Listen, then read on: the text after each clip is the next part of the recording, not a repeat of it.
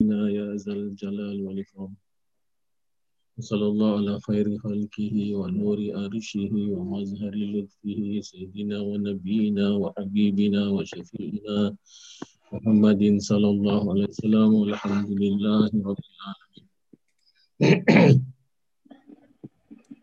Bismillahirrahmanirrahim. Nafa'ana Allah Ta'ala bi'ulumi amin. Kita sambung kitab Muka Syafah Al-Qulub.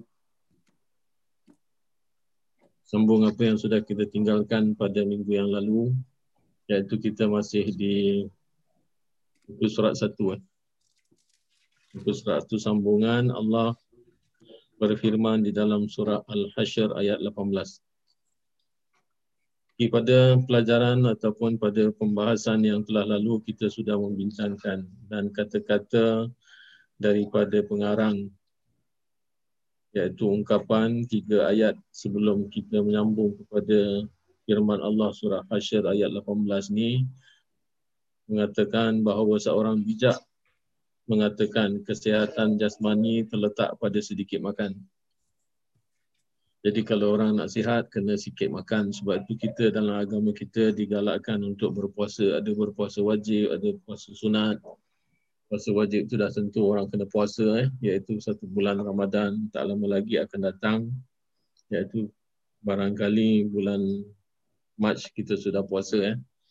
Jadi di samping puasa wajib itu ada puasa-puasa yang sunat. Puasa Senin, Kamis, puasa Muharram, puasa Arafah, ya, ada banyak puasa dan puasa-puasa sunat tu boleh dikerjakan bila-bila masa saja kalau nak kerjakan bulan bulan Rajab pun boleh puasa, bulan Syaban pun boleh puasa, hanya ada sebahagian daripada ikhtilaf ulama. Selepas daripada 15 Syaban tu adakah digalakkan berpuasa atau tidak eh? Itu semua ada perbincangannya. Jadi sebab itu kita ni tak digalakkan banyak makan. Makanan untuk memberi kekuatan kepada semata-mata untuk beribadah kepada Allah. Tapi oleh kerana dalam keadaan hidup kita ni memang mewah orang Singapura mewah. Jadi kita terkadang kala lupa itu yang buat banyak datang penyakit. Sedangkan banyak hadis-hadis yang menjelaskan tentang Nabi pun jarang-jarang makan. Tiga hari kadang kala sekali Nabi makan. Dan kita terbalik pula satu hari tiga kali makan. Jadi sebab itu kenalah hati-hati dan kemudian pengarang menjelaskan keselamatan, keselamatan roh terletak pada sedikit dosa. Kalau kesihatan zahir, kesihatan jasmani bergantung kepada sedikit makan, tapi kesihatan rohani bergantung kepada sedikit dosa. Jadi kita ni senantiasa disuruh beramal ibadah, disuruh buat perkara-perkara baik. Dan yang dinamakan ibadah itu bukan hanya ibadah-ibadah ritual yang sudah diwajibkan dalam rukun Islam ataupun dalam rukun iman, tetapi yang namanya ibadah tu adalah hubungan kita dengan Allah ya hablu minallah wa hablu minan nas iaitu hubungan kita dengan masyarakat ataupun dengan manusia ataupun dengan makhluk lain. Jadi sebab itu yang nama ibadah tu bukan hanya ritual tetapi menyeluruh kepada yang bukan ritual pun. Selama dia ada unsur-unsur kebaikan macam mana kita mendengar cerita satu orang yang banyak buat dosa kemudian tu dia memberi minum kepada anjing yang kehausan dengan hanya sedikit saja perbuatan dia itu Allah Taala reda dan mengampuni dosa-dosa. Jadi sebab itu selalu berfikir baik, selalu berbuat baik. Itu yang paling penting dalam kehidupan seorang manusia yang nanti bakal kita akan berdiri di hadapan Allah. Kita akan ditanya apa yang kita kerjakan. Dan keselamatan agama terletak pada selawat kepada manusia terbaik Muhammad. Kalau kita nak selamat kita punya agama, kita banyak selawat.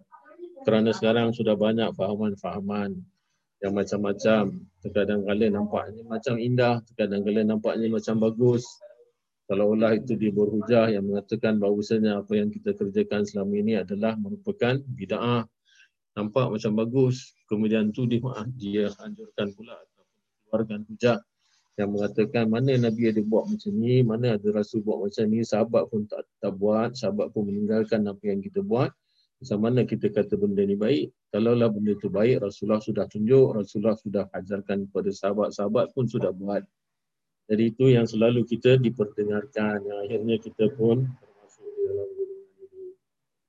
Jadi sebab itu ada banyak keadaan-keadaan macam Hizbut Tahrir, pandangan-pandangan syiah kerana syiah tu ada banyak pecahan-pecahannya. Ini semua adalah merupakan pandangan-pandangan daripada pemikiran-pemikiran yang baru datang sejak daripada zaman sesudahnya 300 tahun Nabi tinggalkan kita. Iaitu tiga abad yang pertama itu adalah orang baik yang kata Rasulullah selepas daripada itu inilah puncanya keluar pandangan-pandangan yang kalau tak betul-betul kita memahami kita akan jadi terpesong.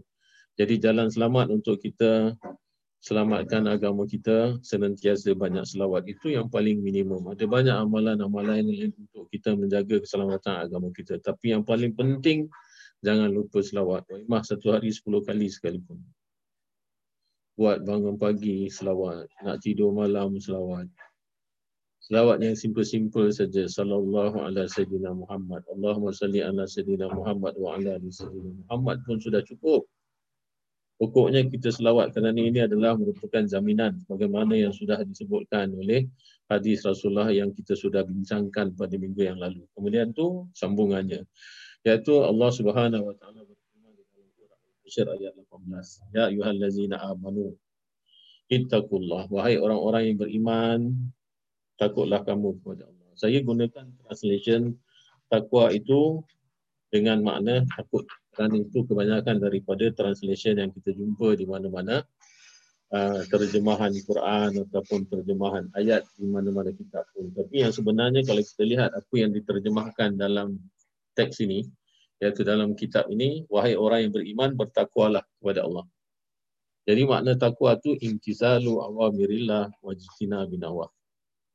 Itu definition ataupun ta'rif daripada perkataan ittaqu. Jadi makna itaku ini adalah kepatuhan. Ketaatan kita kepada apa yang diperintahkan Allah, buatlah. Apa yang dilarang oleh Allah, jauhkan. Simple as that. Kita jangan ragu-ragu. Walaupun apa yang dilarang oleh Allah Ta'ala itu sangat-sangatlah menyenangkan hati kita. Kita senang minum arak, kita senang berjudi, kita senang berzina. Memang benda itu selalunya mendatangkan kenikmatan duniawi. Tetapi itulah yang dilarang oleh Allah Ta'ala. Kerana benda-benda ni semua kita akan dapat nanti di akhirat. Iaitu ketikanya Allah Ta'ala menempatkan kita di sebuah tempat. Di mana tempat itu adalah tempat balinya kita.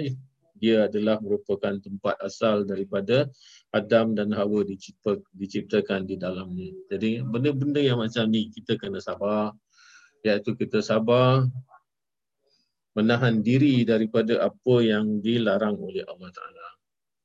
Jadi sebab itu dia katakan ketaatan buat apa yang diperintahkan dan jauh apa yang dilarangkan iaitu ittaqullah bertakwalah kamu kepada Allah.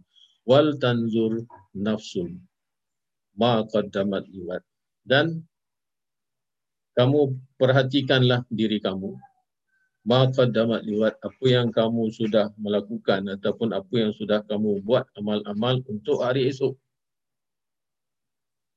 Bagaimana terjemahannya dan hendaklah tiap-tiap hari diri melihat dan memperhatikan apa yang ia telah sediakan dari amal-amalnya untuk hari esok. Lirat kat sini maknanya untuk hari akan datang. Apa makna hari? Adalah hari kiamat hari di mana kita akan dibangkitkan semua daripada liang lahat kita daripada kubur kita tak kira lah kalau kita mati dimakan binatang kita jadilah sebahagian daripada yang masuk dalam perut binatang. Binatang mati jadi tanah juga kembali kepada tanah. Jadi tanah itu adalah merupakan kuburan walaupun dalam bentuk yang yang berbeza. Kerana kalau orang dimakan dimakan binatang setentunya binatang itu satu hari akan mati dan apa yang dimakan tu akan hancur dan akan dibuang kembali kepada tanah. Dan jadilah tanah semula iaitu kita datang daripada tanah kembali kepada tanah. Tapi kalau jasad kita utuh ketika kita mati maka itulah yang kita ditanam di perkuburan. Ha, yang orang Islam ditanam di perkuburan Islam maka itulah nanti akan dibangkitkan oleh Allah Ta'ala Ghadin makna hari yang akan datang hari esok iaitu hari kiamat yang dimasukkan dalam ayat ni yang kita tak tahu bila masa yang tahu pasti adalah Allah. Malah Rasulullah pun apabila ditanya dia pun tak tahu bila kerana itu adalah merupakan milik Allah. Yang Rasulullah dapat tanyakan adalah tanda-tanda bila akan datangnya hari kiamat itu. Tak payah nak tunggu tanda-tanda hari kiamat. Yang penting adalah kita punya amal sekarang. Kita tak tahu sama ada kita sempat untuk melihat. Eh, umur kita akan sampai untuk melihat kehancuran dunia ini, kita tak tahu. Barangkali besok, barangkali lusa, mungkin kita punya kesempatan. Tetapi kalau Allah Ta'ala kata 40 tahun akan datang, 50 tahun akan datang, barangkali usia kita pun tak sampai. Anak-anak kita saja barangkali dapat melihatnya, anak cucu kita. Tapi apa yang penting yang kita sampaikan kepada anak cucu kita bukan menanti tanda-tanda hari kiamat.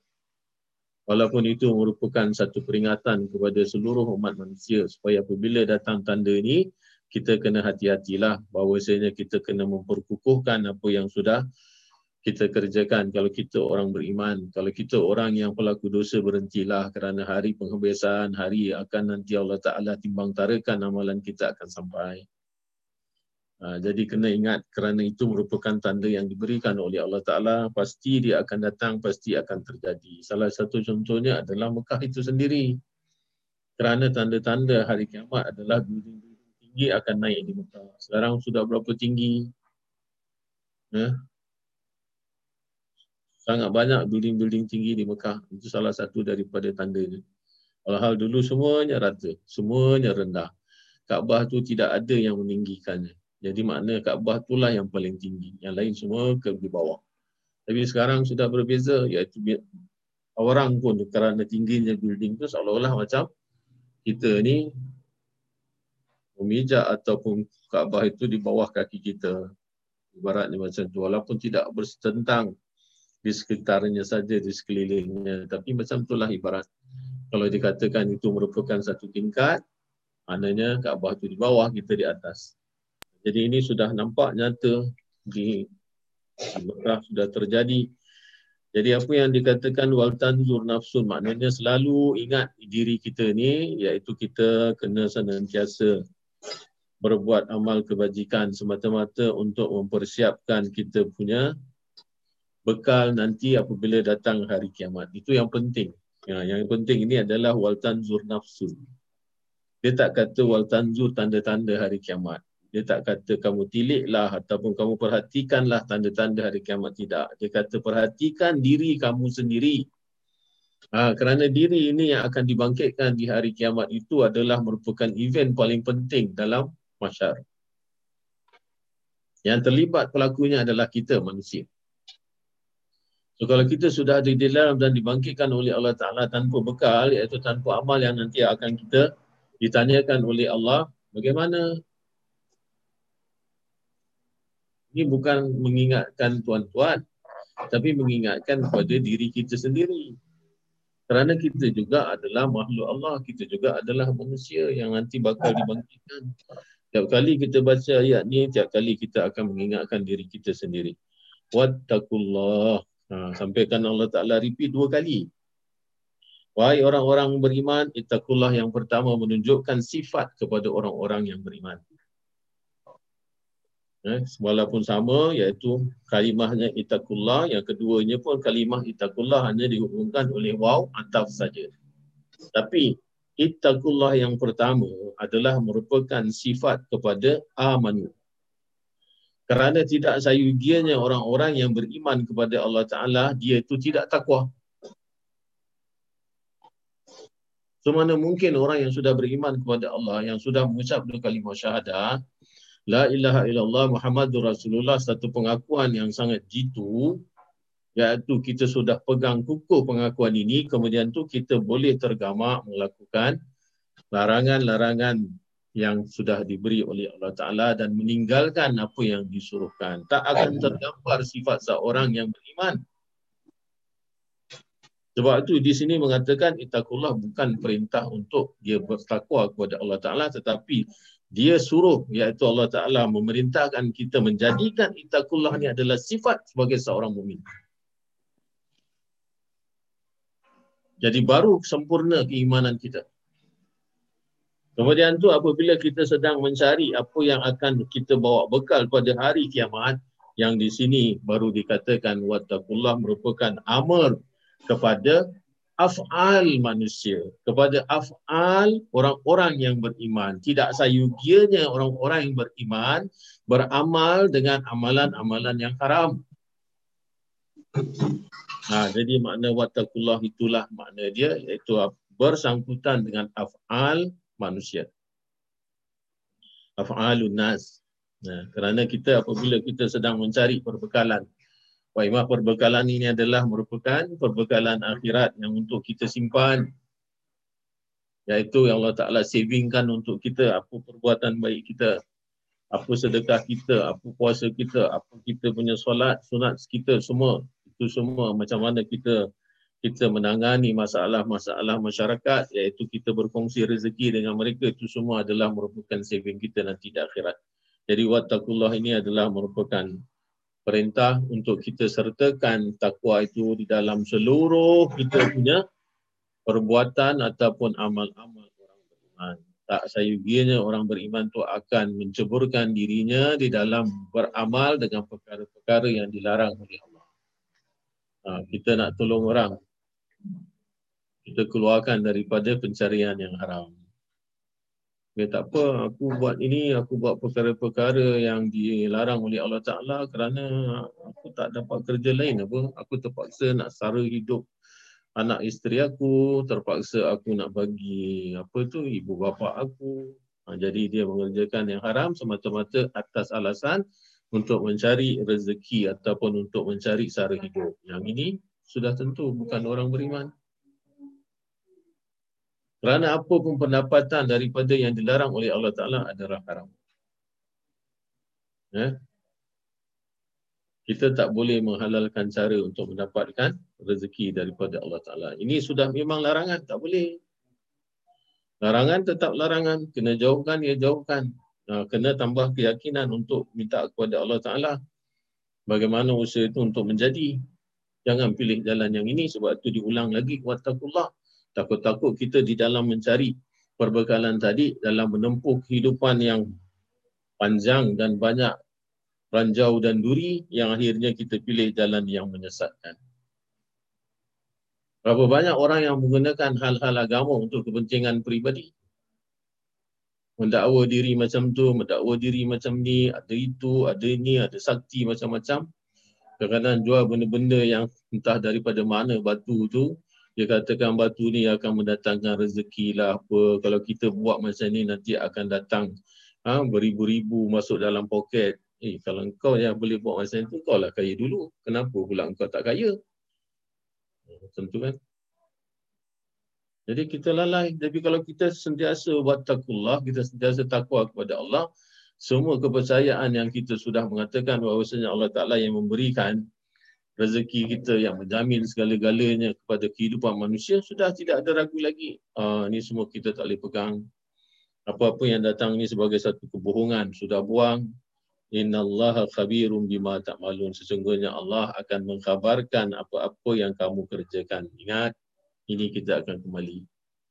Apa perbuatan kita? Kalau tidak atas dasar takwa, kita akan sesat. Kita akan melakukan perkara-perkara yang haram, perkara yang mendatangkan dosa. Allah Ta'ala bagi ingat penutup daripada ayat ini sesungguhnya Allah iaitu dengan kalimat dengan huruf taukid lagi. Nah, ini bukan main-main, ini adalah merupakan pesanan khabirun adalah yang akan mengkhabarkan bima tak malu apa-apa yang kamu kerjakan. Baik yang zahir ataupun yang batin, yang nyata ataupun yang tersembunyi kita tak ada lagi jalan untuk mengelakkan diri kerana semua jalan akan ada yang melihat. Sekarang kita tanya ayat ni cakap pasal apa? Ayat ni cakap pasal bekal. Bekal tu untuk apa? Untuk nanti kita dibangkitkan di akhirat. Sebelum kita dibangkitkan di akhirat, kita kena apa? Kita kena dimatikan dulu kan? Jadi ayat ini membicarakan keseluruhannya pasal mati. Walaupun dia sebut tentang bekal yang kita sempat untuk buat di muka bumi ini kerana modal usia yang Allah Ta'ala bagi. Tetapi ayat ini memberi peringatan kepada kita tentang mati. Dan hari kiamat itu adalah merupakan hari kebangkitan orang-orang ataupun semua makhluk daripada kematian. Dan mati pasti datang. Macam mana datangnya sakaratul maut sangat-sangat sakit. Ini adalah merupakan pengakuan daripada Nabi sendiri. Nabi mengatakan bahawa sebenarnya kematian iaitu sakaratul maut apabila kita dijemput datang kematian itu rasa sakitnya macam kita dipancung 300 kali dengan pedang. Oh, menggambarkan kalau hanya satu kali saja dipancung sekali pun sudah cukup menyakitkan apalagi sampai 300 kali. Dan ada sebagian ulama menceritakan kesakitan mati bukan hanya ketikanya kita nak mati lepas tu mati dah tak rasa tidak bagi orang-orang yang mati tak sempat tobat ya naudzubillah min zalik kita senantiasa minta kita bukan orang baik kita ada banyak dosa banyak kita kerjakan perkara-perkara perintah-perintah Allah tapi apa yang kita harapkan adalah Allah Ta'ala bagi kesempatan untuk kita bertaubat sebelum kita mati.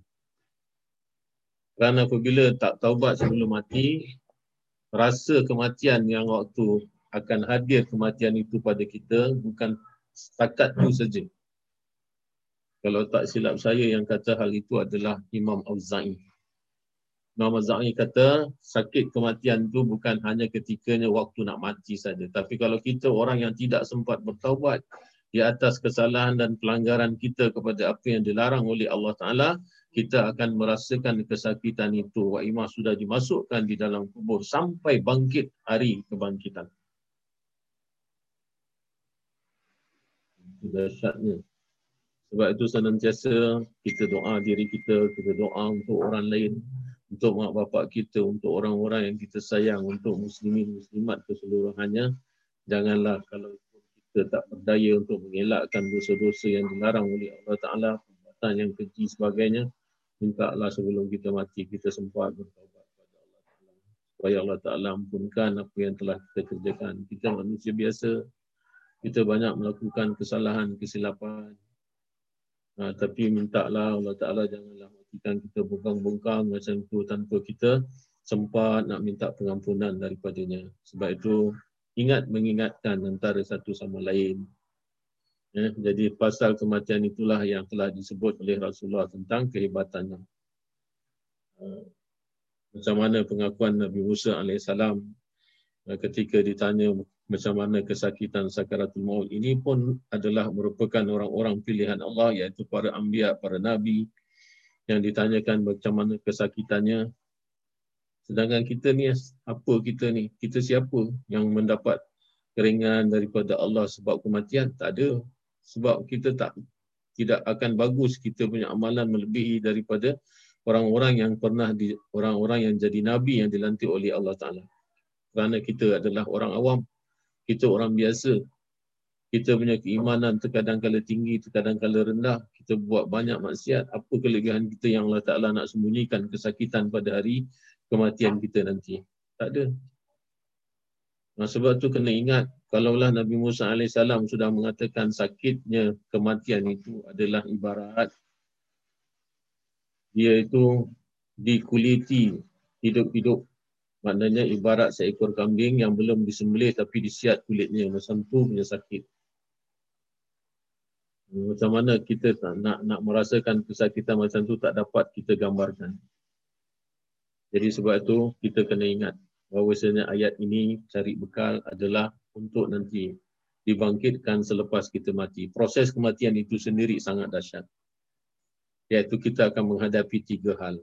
Yang pertama, kedahsyatan sakit pada ketikanya sakaratul maut sebagaimana yang sudah kita ceritakan iaitu tentang Nabi Musa AS punya pengakuan ha, tentang ulama-ulama punya pemberitaan. Kemudian tu perkara yang kedua yang kita akan hadapi ketikanya nanti sakaratul maut adalah kedatangan malaikat maut itu sendiri. Ha, malaikat yang cabut nyawa ni dia datang bukan dalam bentuk yang menyenangkan biji mata kita pandang. Apalagi kalau kita orang berdosa. ketikanya pernah satu hari Nabi Ibrahim bertanya kepada malaikat maut.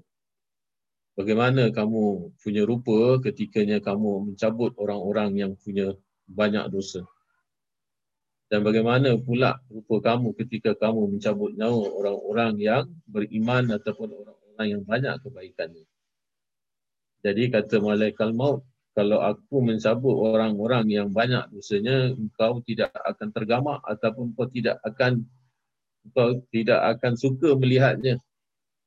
Tapi kata Nabi Ibrahim, aku nak tahu.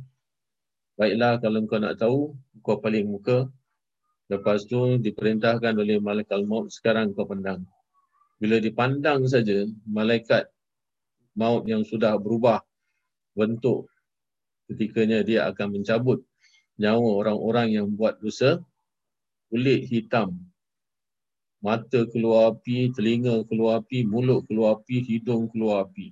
Sangat busuk baunya dan dia punya rambut berdiri-diri macam duri. Itu gambaran sedikit kerana apa? Apabila dia lihat saja dia sudah pengsan. Itu yang dapat digambarkan oleh Nabi Ibrahim alaihissalam. Teriaknya macam seolah-olah halilintar yang memecah bumi. Jadi dia tak nampak keseluruhan daripada apa yang disifatkan oleh malaikat maut tentang dirinya ketika mencabut orang-orang yang berdosa lalu pingsan.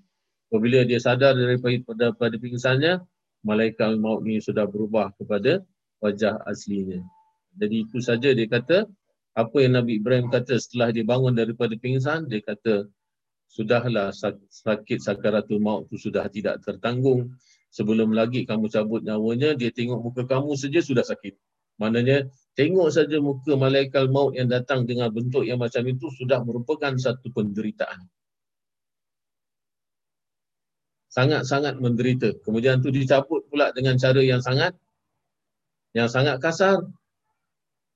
Macam mana gambaran sabut nyawanya orang yang berdosa ni daripada jasad kerana orang yang berdosa ni nyawanya tak nak keluar daripada jasad. Nyawa ini disebati dengan kita punya jasad. Jadi kalau nak direntap sangat sakit. Tapi kalau reda dia keluar itu yang mendatangkan nikmatnya. Iaitu terkadang kala orang mendapat kenikmatan daripada matinya kerana memang rohnya itu sudah tunduk ataupun sudah pasrah untuk dikeluarkan daripada jasadnya. Dia tidak melekat jadi apabila dia sudah merasa tidak mau keluar daripada jasadnya, itu yang direntap. Macam mana gambaran Nabi Ibrahim mengatakan, iaitu kayu yang berduri, kemudian tu digulung dengan rambut, ditarik rambut itu daripada kayu yang berduri tadi. Setentunya lah rentapan itu sangat menyakitkan.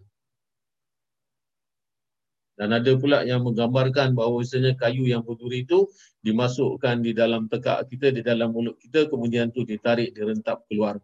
Yang mana daging-dagingnya terikut sama melekat pada duri-duri kayu tersebut. Gambaran sangat dahsyat.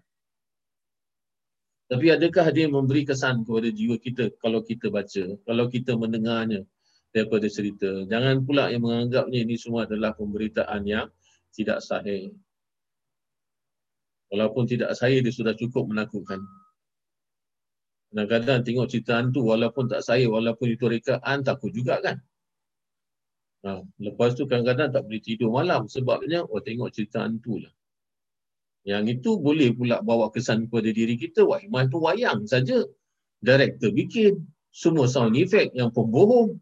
Tapi kita pun rasa takut, kita pun rasa rasa benda tu memberi kesan kepada diri kita, kepada jiwa kita.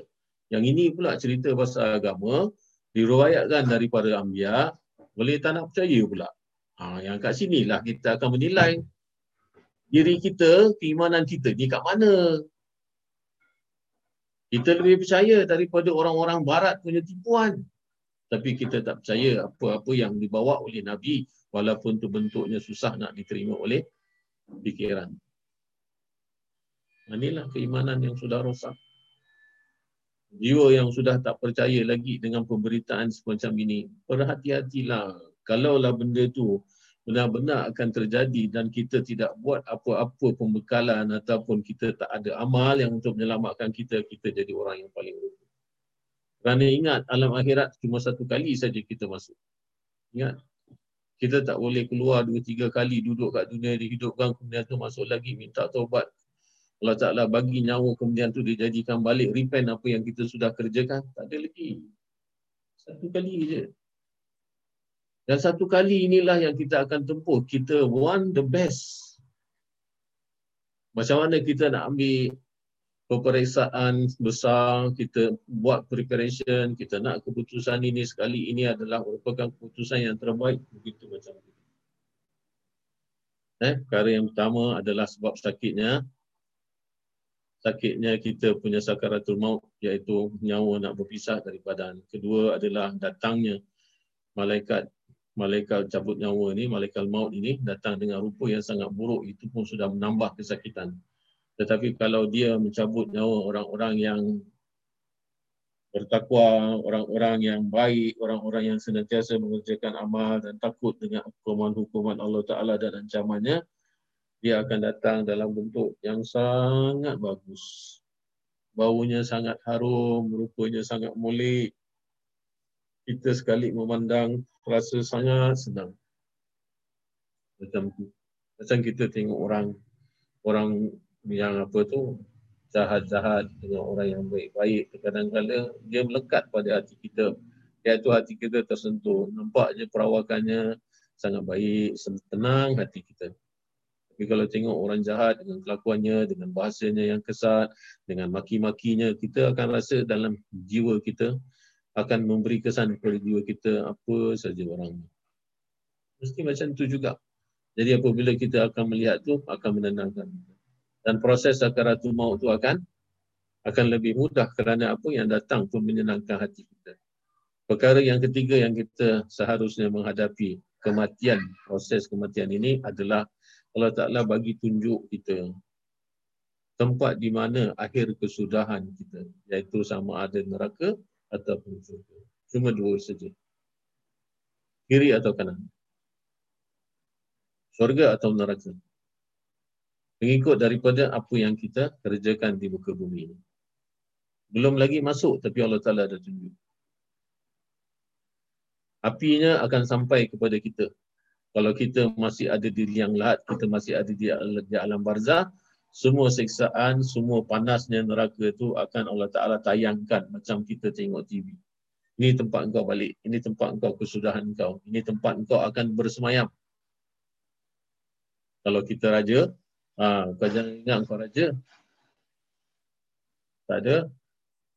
Kerana pernah Nabi Isa AS berjalan-jalan, dia jumpa sebuah tengkorak. Orang tak tahu. Kalau nampak tengkorak tu, kita tak tahu dia tengkorak belongs to raja kah? Belongs to hamba kah? Dia ni dimiliki oleh orang alim kah? Ataupun orang yang berdosa tak tahu. Lain. Kemudian tu Nabi Isa AS pukul tengkorak tu dia kata berbicaralah engkau. Ha, ni salah satu daripada mukjizat Nabi Isa AS dia boleh bercakap dengan tengkorak. Dia minta Allah Ta'ala dengan izin Allah Ta'ala dia bercakap. Maknanya tengkorak ni bercakap tentang riwayat hidup dia. Bagaimana ketika hidup dia adalah seorang raja besar duduk di atas hingga sana dikelilingi dayang-dayang ada penggawa-penggawa ada pengawal-pengawal yang selalu mengikuti dia yang memberikan segala keperluan serving di mana-mana pun dia pergi sampaikan minum pun orang minta gelas orang angkatkan gelas kasih kat dia macam tu sekali tapi dia kata apabila sudah mati beginilah keadaan beginilah kehinaan tak ada apa yang dibawa harta dunia yang dia hidup di dalamnya itu oleh kerana dia itu lalai, dia itu lupa dengan sebab nikmat Allah yang sangat besar tu, dia buat maksiat yang akhirnya dia mati dalam keadaan ini. Okay. Tempat yang Allah Ta'ala akan meletakkan kita, itu pun tempat yang akan membawa kesakitan kepada kita. Kalaulah keseksaan daripada lubang neraka tu ditunjukkan oleh Allah Ta'ala kepada kita tiap-tiap hari. Ini kirakan mental torture tau. Daripada alam barzah kita sudah ditorture. Iaitu ni tempat kau balik. Ni tempat kau balik. Kenapa? Kerana masa kat dunia aku berulang kali bagi nasihat kepada engkau melalui semua para nabi yang aku utuskan dengan kitab-kitab yang aku jad, yang aku jadikan ataupun yang aku turunkan kepada para anbiya tapi apa yang kau tengok kepada kitab ini? Apa tanggapan kau kepada nasihat para anbiya? Apa orang alim punya cakap yang kau senantiasa sanggah? Nak didakwahkan di muka bumi ini ajar berhenti daripada buat jahat, buat baik, jangan tak beriman kepada Allah, cari jalan di mana akan diakhirkan di syurga. Ah, buat tak tahu saja. Ah, hidup ini adalah nikmat. Hidup ini adalah satu kali saja, enjoy enjoy. Nanti kalau sudah mati sudah tidak boleh buat apa-apa itu yang selalu kita dengar daripada jawapan-jawapan orang yang ingkar. Tapi sekarang apabila sudah dikubur, ditayang, ditayang, ditayang. Ini tempat kau balik, ini tempat kau balik. Kerana apa? Kerana usaha kita. Kau sudah cukup bahagia kan kat dunia ikut apa yang kau nak buat. Kau tolak semua perkataan ulama-ulama, perkataan para nabi, perkataan aku, Quran kau tolak. Sekarang kau rasakan torturing dia. Tapi sebaliknya orang-orang yang beramal ibadah, Allah Ta'ala buat apa? Allah Ta'ala sayangkan tempat baliknya ini dipan ha, di syurga kamu akan berada di dalamnya dengan bidadari yang cantik-cantik, yang indah-indah, dengan sungai yang mengalir, dengan pandangan yang sangat indah. Kita senyum saja. Kita tenang jadi dalam alam barzah seolah-olah kita merasakan bila nak hari kiamat. Bila nak ada hisap, bila nak ada timbangan. Nak cepat-cepat masuk dalam syurga. Eh, harapan orang yang mati. Harapan orang yang ada di dalam kubur. Jadi ini tiga perkara dalam proses kematian seseorang yang akan memberikan kesakitan kepadanya bertambah-tambah. Lalu ayat ini tadi baru mengingatkannya, ha, sekarang carilah bekal kerana hari itu kamu akan hadapi, kamu tak akan bebas daripadanya. Ya, sebab itu pengarang kerana pada hari kiamat, para malaikat, langit, bumi, malam dan siang bersaksi atas apa yang dikerjakan oleh anak Adam. Malaikat punya catatan aja kita tak dapat lari, kita nak lari daripada mana? Kita manusia Allah Ta'ala mewakilkan dua malaikat kiraman katibin dan dia adalah merupakan salah satu daripada rukun iman yang wajib kita yakini bahawasanya kita senantiasa ada dua malaikat yang diwakilkan Allah kepada kita untuk menulis kejahatan dan kebaikan. Kita tak boleh lari. Dan dia senantiasa berada di sisi kita. Sama ada kita percaya ke, kita tak percaya ke, orang kafir ke, orang Islam ke, semua akan dicatat oleh dua malaikat ni. Dan tak ada jalan untuk kita bebas. Ini adalah merupakan salah satu daripada saksi-saksi yang akan menceritakan apa yang kita sudah lakukan di muka bumi ini. So, champion mana yang kita akan dapat keluarkan diri kita daripada saksi ini? Pertama, saksi malaikat, saksi langit, saksi bumi. Tempat kita berdiri atas kita langit, langit menyaksikan. Tempat kita berdiri bawah kita bumi dan bumi ini menyaksikan apa yang kita kerjakan. Bumi akan mengatakan kakinya melangkah menuju ke mana. Badannya berbaring di sisi aku ataupun di atas aku. Apa yang dia buat, malam pun akan jadi saksi. Siang pun akan jadi saksi. Rasulullah pun akan jadi saksi. Anak-anak Adam pun jadi saksi iaitu orang-orang yang beriman kerana ada dalam satu ayat dalam ayat aku surah aku saya tak ingatlah wa quli malu fasayarallahu amalakum. Katakanlah wahai Muhammad i'malu. Beramalah oleh sekalian kamu. Fasayarallahu maka nanti Allah Taala akan melihat amalakum amal-amal kamu wa rasuluhu dan rasul kamu wal mu'minun. Dan orang-orang beriman. Yaitu Allah Taala mengingatkan dalam firman ini dalam pesan ini kita beramal amal kita akan dilihat oleh Allah akan dilihat oleh rasulnya dan akan dilihat oleh orang-orang mukmin. Dan mereka-mereka ini yang akan jadi saksi. Tadi kita sudah sebut tentang langit, tentang bumi, malam, siang. Malaikat jadi saksi. Ini juga di dalam Al-Quran ditambahkan orang-orang yang bakal jadi saksi. Sudah tak ada macam itu. Tak cukup lagi, iaitu semua anggota kita. Baik tangan kita, mata kita, telinga kita, mulut kita, kaki kita, perut kita, farji kita, semua akan jadi saksi. Bila diminta oleh Allah Ta'ala, ceritakan apa yang kamu buat, no deny. Takut bukan? Sekarang kita masih kuat, nanti bila sakaratul maut datang, kita lembik, kita tak dapat buat apa-apa, kita tak berdaya. Masa itulah kita minta rahmat Allah Ta'ala, tolong ringankan, minta orang-orang yang di sekeliling kita, bacakan yasin, minta doa supaya kita lepas daripada kesiksaan ini. Sekarang tak rasa, sekarang masih gagah untuk melakukan apa-apa pun. Tanpa takut terkadang-kala sengaja. Walaupun sudah tahu. Ialah walau macam mana pun kita mengharapkan kita sama-sama makhluk Allah Ta'ala sama-sama dijadikan oleh Allah Ta'ala sama-sama tolong menolong supaya jangan kita melihat teman kita menjadi mangsa uh, kelalaian dirinya sendiri. Kita minta semua baik Ya. Jadi sebab itu yang dikatakan di sini semua akan jadi saksi. Adakah perbuatannya itu merupakan kebaikan atau kejahatan? Ketaatan atau kemaksiatan? Bahkan anggota-anggota badannya pun bersaksi atasnya. Ini semua daripada dalil Al-Quran. Surah Yasin. Akan Allah Ta'ala kunci mulut kita dan semuanya akan bersaksi semua anggota badan kita akan bercakap tentang dosa-dosa yang kita lakukan. Exactly apa yang ditulis oleh malaikat kiraman katibin. Rakib atid. Nama lain daripada kiraman katibin. So, no way untuk selamat. Lainkan dengan rahmat Allah Ta'ala. Bumi bersaksi atas orang mukmin dan orang zuhud.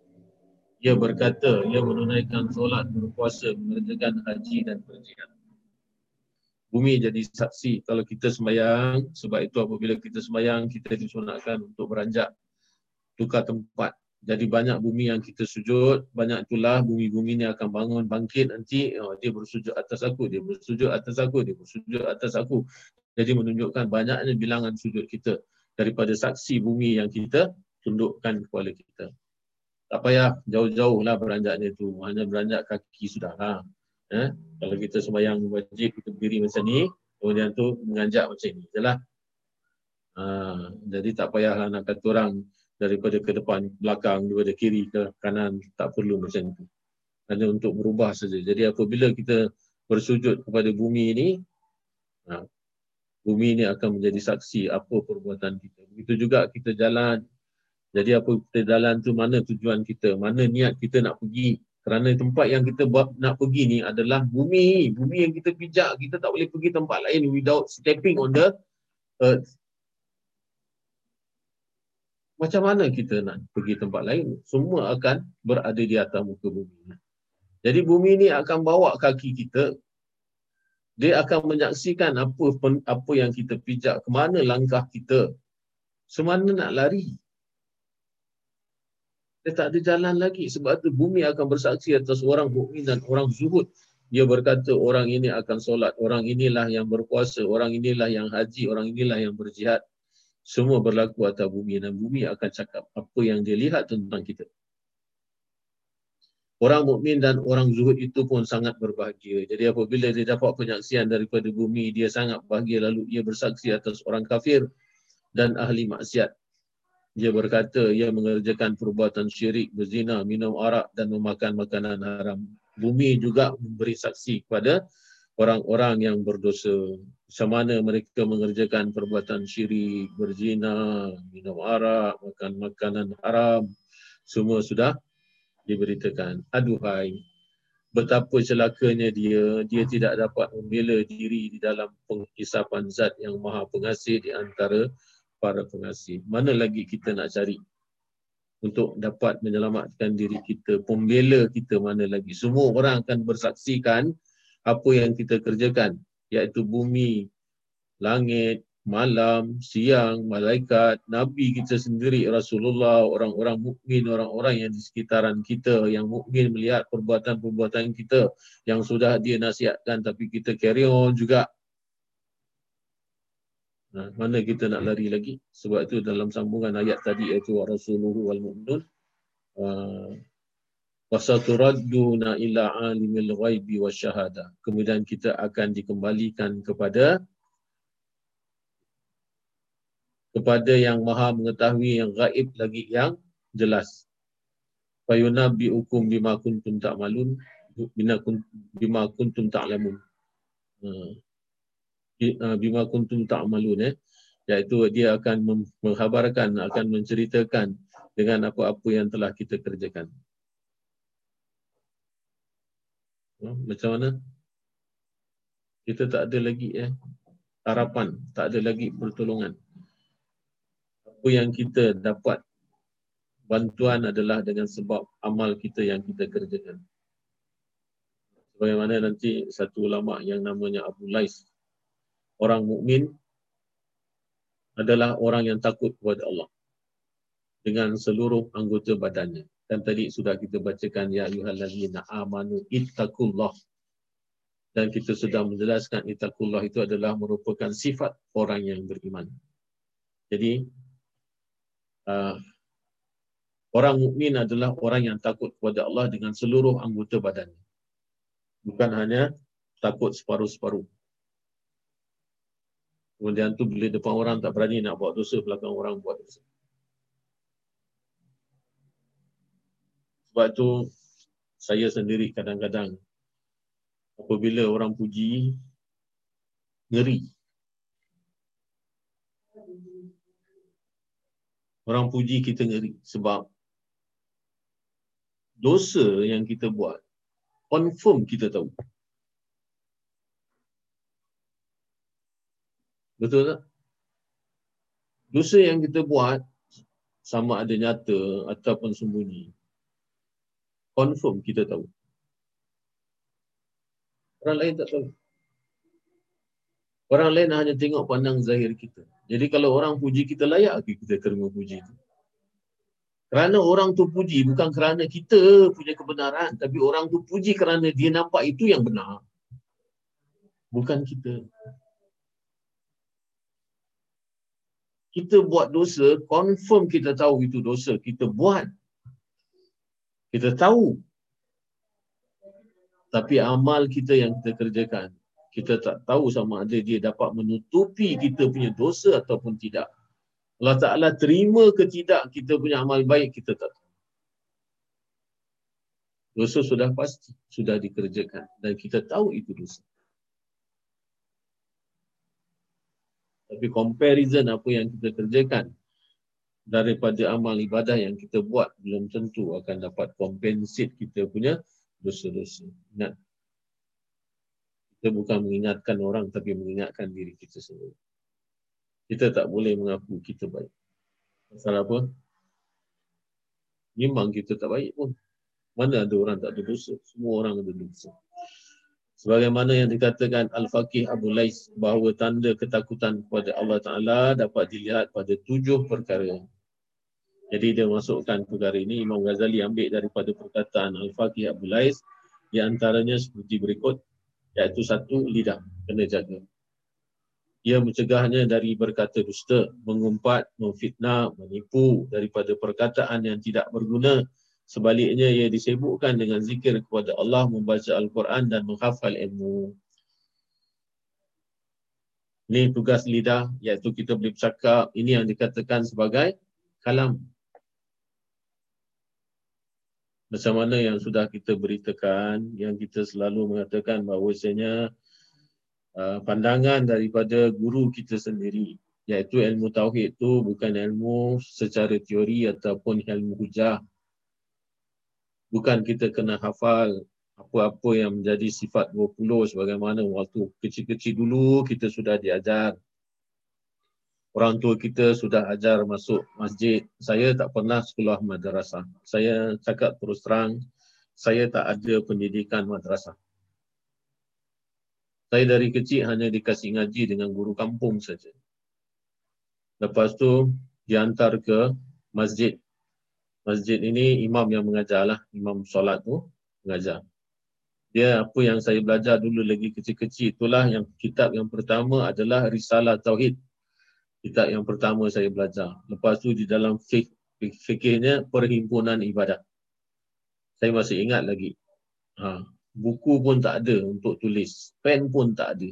Sampai dia bagi saya. Waktu itu saya hidup sangat miskin. Bapak tak ada. Mak, ibu tunggal yang kerja gaji satu bulan 50 dolar. Ha, itu penderitaan saya waktu kecil. Dan kita belajar pergi masjid pun tak dibayar. Maknanya guru tak ada dapat apa-apa ganjaran. Tak ada duit, memang tak ada duit. Jadi apa yang kita buat ni, iaitu kita belajar, dia ajar kita ilmu, kita kena buat apa? Kita kena bersihkan masjid, kita kena sapu, kita kena cuci toilet, kita kena cuci longkang. Lumut-lumut yang orang ambil uduk, tempat ambil uduk kena bersihkan. Kalau dah misal kata daun-daun itu, pasal dulu kebanyakannya orang tadah daripada air hujan. Tempat uduk tu, jadi di atas tu, di atas tempat dia punya saluran tu, saluran hujan tu. Jadi kadang-kadang ada daun-daun yang apa tu jatuh ke situ nanti dia menghalang air.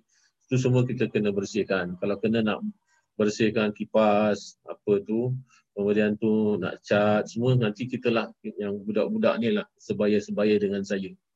Ha, itu yang diajarkan. Kita ingat apa yang diajarkan. Kudrat eh, kita diajarkan. Wujud dan baqa' mukhalafatu ta'ala lil hawadis kiamuhu ta'ala binafsi wahdaniyah kudrat iradat ilmu hayat sama basar kalam. Hadiran muridan ilman hayan samian basiran mutakaliman. Nah, itu yang kita belajar. Tapi bila kita jumpa pada guru kita, kita sudah dewasa, zaman kanak-kanak sudah berlalu, kita masih ada belen-belen lah, iaitu simpanan daripada pengetahuan kita yang belajar daripada guru kampung, kita tak pergi madrasah, kita tak tahu. Macam mana sistem madrasah kita tak tahu. Kita belajar pula guru kita daripada pondok, daripada Indonesia, kiai. Ha, belajar pondok. Jadi dia terapkan mengajar kita dengan sistem pondok dia itulah. Ha, jadi apabila kita selalu berbicara dengan dia, ingat ilmu tauhid bukan ilmu hanya yang dihafal, semua sifat-sifat Allah dan hujah-hujahnya tetapi dia adalah ilmu praktik iaitu ilmu yang diamalkan kerana Allah Ta'ala sudah memberikan sifat-sifatnya kepada kita sebagai pinjaman. Itu adalah amanah.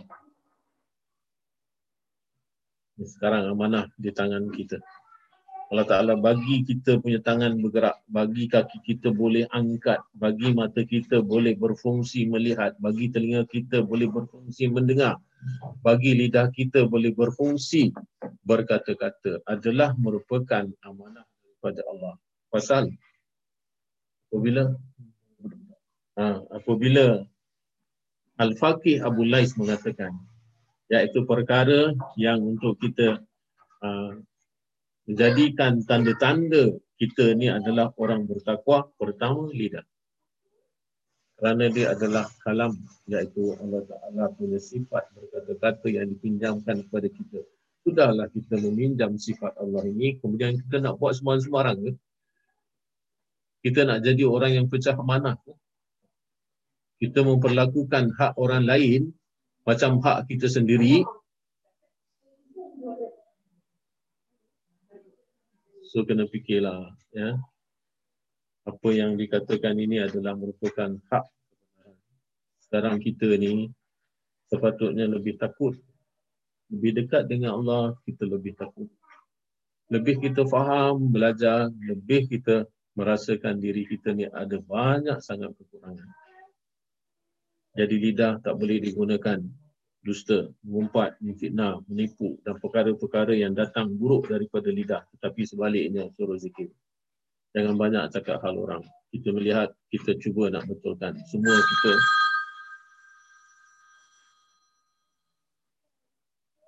semua kita mempunyai kesalahan.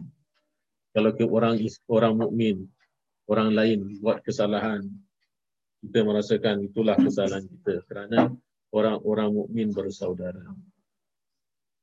Dia punya kesalahan adalah kita punya kesalahan. Kita saling menyaksikan antara satu dengan lain perbuatan kita. dan kita saling memberikan pujian-pujian ataupun penyaksian kepada Allah sebagaimana ayat yang sudah kita bacakan tadi. So kena jaga lidah. Yang kedua kalbu, hati. Ia mengeluarkan rasa permusuhan, dengki, hasad keluar daripada hati kepada teman dari dalam kalbunya. Sebab hasad dapat menghapus kebaikan sebagaimana sabda Nabi Muhammad sallallahu alaihi wasallam hasad memakan kebaikan seperti api membakar kayu yang kering. Eh, al hasadu takulul hasanat. Bermula hasad adalah memakan segala kebaikan. Tak guna kita semayang, tak guna bukan maksud tak guna itu jangan sembahyang ya. Sembahyang, sembahyang.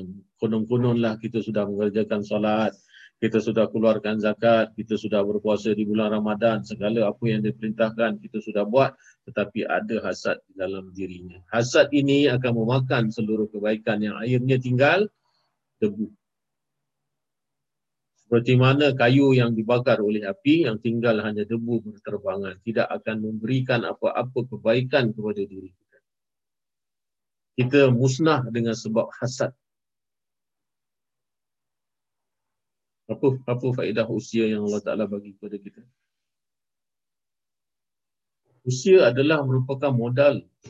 Tanpa usia kita tak dapat buat bekal. Kerana daripada sebab usia itulah, umur itulah Allah Ta'ala habiskan hujung daripada umur itu, itulah yang namanya mati. Kerana semua ada pintu pintu daripada kehidupan adalah mati. Mati ini pula adalah merupakan pintu kepada alam akhirat, alam barzah, alam nanti, alam gaib yang nanti kita akan mengharunginya. Dia mengeluarkan rasa permusuhan.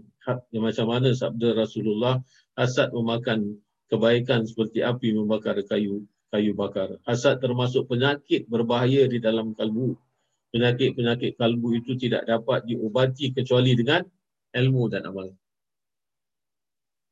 Iaitu penyakit hati ni, orang sakit hati ni, dia nak kena dengar banyak-banyak. Nak kena brainwash dia. Jangan buat macam ni, ni hasad. Perkara-perkara, jangan tengok orang ben- Jangan tengok manusia lain tu seolah-olah macam kau uh, mengatakan dia layak ke dapat nikmat yang macam tu. Yang dapat nikmat yang macam tu patut aku. Yang ini sudah hasad. Sebabnya kalau kita rasakan iri hati itu perkara biasa. Kalau bagi pandangan saya orang yang iri hati, oh, masih dia je pandang si dia saja dapat dapat apa tu, dapat naik pangkat. Lepas tu kita lupakan saja.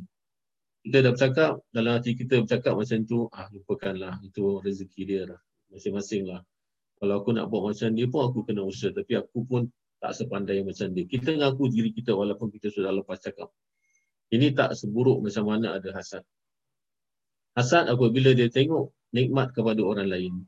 Dia mengharapkan nikmat itu jatuh pada dia dan dia akan menghapuskan nikmat itu daripada orang tersebut. Dengan seolah-olah dia menentang takdir yang Allah Ta'ala sudah datangkan kepada orang tersebut yang Allah Ta'ala berikan nikmat. Jadi, lain perkataan orang hasad adalah orang yang menentang takdir Allah Ta'ala tak sepatutnya kau kasih kepada orang ni patut kau kasih aku. Kita nak mengajar Allah pula nak letakkan takdirnya kepada diri kita. Ni hasad. Ini yang sangat-sangat berbahaya. Sebab itu dia punya natijah daripada hasad tadi habis kebaikan kita. Kata orang Indonesia nol. Tak ada markah. Ha? yang ketiga pandangan. Tadi sudah kita kata lidah iaitu kalam. Pandangan adalah basar kita ia tidak memandang makanan, minuman, pakaian dan sebagainya yang diharamkan. Jangan cari benda-benda yang dilarang oleh Allah Ta'ala. Pandangannya pun tidak ditujukan kepada keduniaan dengan penuh kecintaan.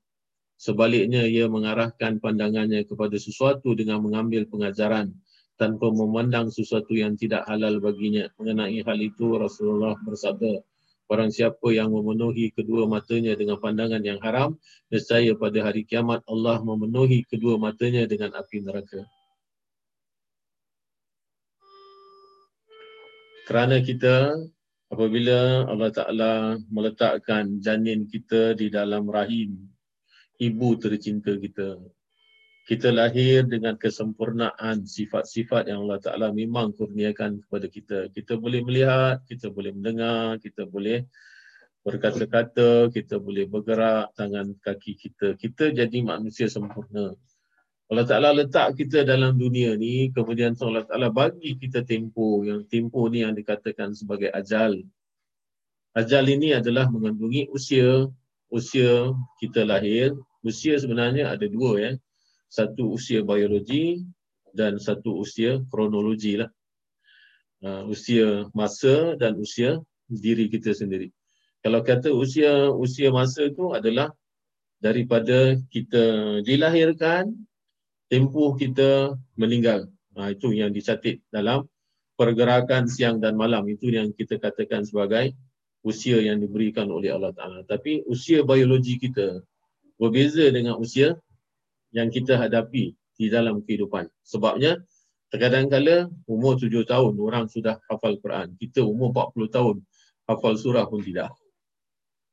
Ha, jadi, dia punya usia biologi dia tu lebih cepat daripada usia diri dia, usia zahir dia. Kadang-kadang kita tengok orang sudah 80 tahun dia masih sihat lagi. Tapi orang yang muda, umur 30 dah sakit-sakitan. Ha, ini bezanya. Imam Nawawi umur 40 tahun meninggal tapi kitab berjilid-jilid sudah dikarang. Yang kita hampir nak mati, satu kitab pun tak keluar. Ini yang kita kata perbezaan. Sebab itu kadang-kadang Allah Ta'ala kejar dengan ilmu baik dengan umur biologi dia. Dan Allah Ta'ala mempercepatkan dia punya proses otak dia, proses kefahaman dia yang akhirnya dalam usia yang muda, dalam segi zahir usia muda dia, dia dapat menghasilkan banyak perkara-perkara kebaikan yang meninggalkan uh, tunjuk ajar dia kepada seluruh umat. Ya? Jadi itu yang dikatakan apabila nanti kalau kita sudah sempurna, kita dilahirkan sempurna, kita buat amal sebagaimana yang sudah dicetak ataupun sudah ditetapkan dalam lingkungan ajal kita, kemudian itu kita mati. Apabila kita mati nanti hari kiamat kita akan dibangkitkan. Kita dibangkitkan ketikanya nanti berkumpul di padang mahsyar bukan dengan rupa ketika kita dilahirkan oleh ibu tercinta kita. Tidak. Kita akan berubah. Kita punya fizikal akan berubah. Mengikut daripada apa amal yang kita kerjakan semasa kita hidup. Itulah gambaran bekal yang kita akan bawa. Kalau bekal kita buruk, maka rupa kita juga buruk. Kita boleh buta, kita boleh pekak, kita boleh bisu. Dan kita boleh tempang kita boleh kata orang mengengsut jalan ketikanya kita dilahirkan oleh bapa kita, mak kita, kita boleh jalan atas dua kaki dengan gagah tetapi apabila kita dibangkitkan kerana kita punya amal buruk, kita punya perjalanan mengengsut. Tak kuat disebabkan kita punya bekal tadi sudah jadi macam simbolik kepada kita punya diri. Ha, inilah yang kau dapati daripada ajal yang sudah aku berikan the certain time allocated to you but you are not using it properly. Dah tak ada lagi. Permintaan apa lagi yang untuk kita balik ke dunia ni dah tak ada. Itu satu pintu kematian tidak dua kali. Ya. Wallahu alam sampai situ saja ada lagi satu kitab nanti cerita-cerita terlalu jauh pula ni. Ya. Sampai nombor empat ya.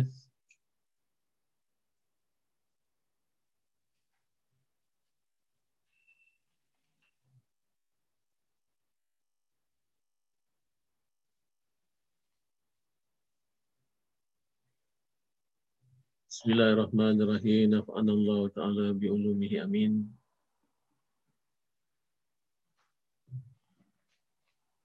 Sambungan Kifayatul Ahyad. Buka surat 102. Asal perihal akad nikah.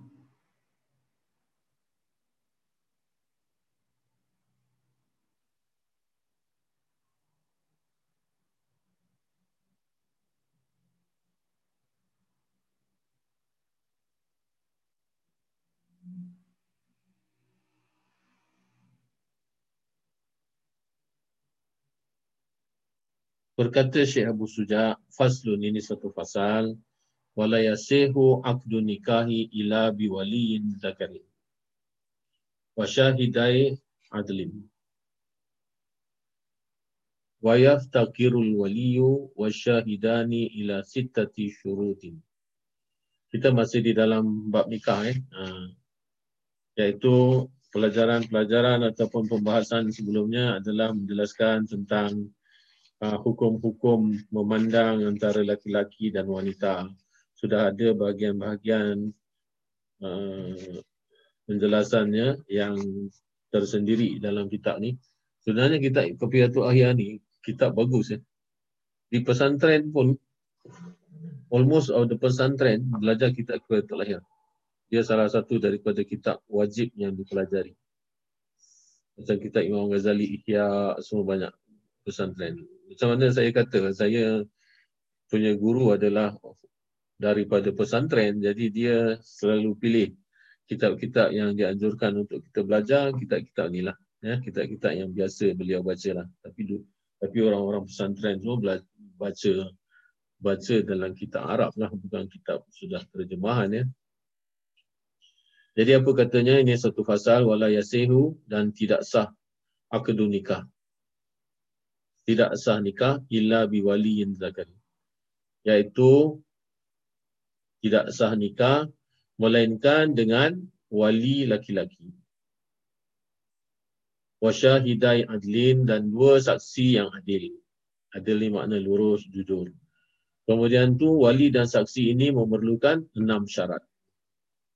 Jadi yang jadi wali, yang jadi saksi pun mesti ada syarat-syarat tertentu untuk melayakkan mereka jadi wali kerana apa yang menjadi syarat kepada mereka adalah juga yang akan nanti mengesahkan kedudukan mereka itu apabila mereka ditempatkan sebagai wali ataupun sebagai saksi akan mengesahkan pernikahan tersebut. Ini ha, nikah orang orang kita lah, orang Islam lah ya.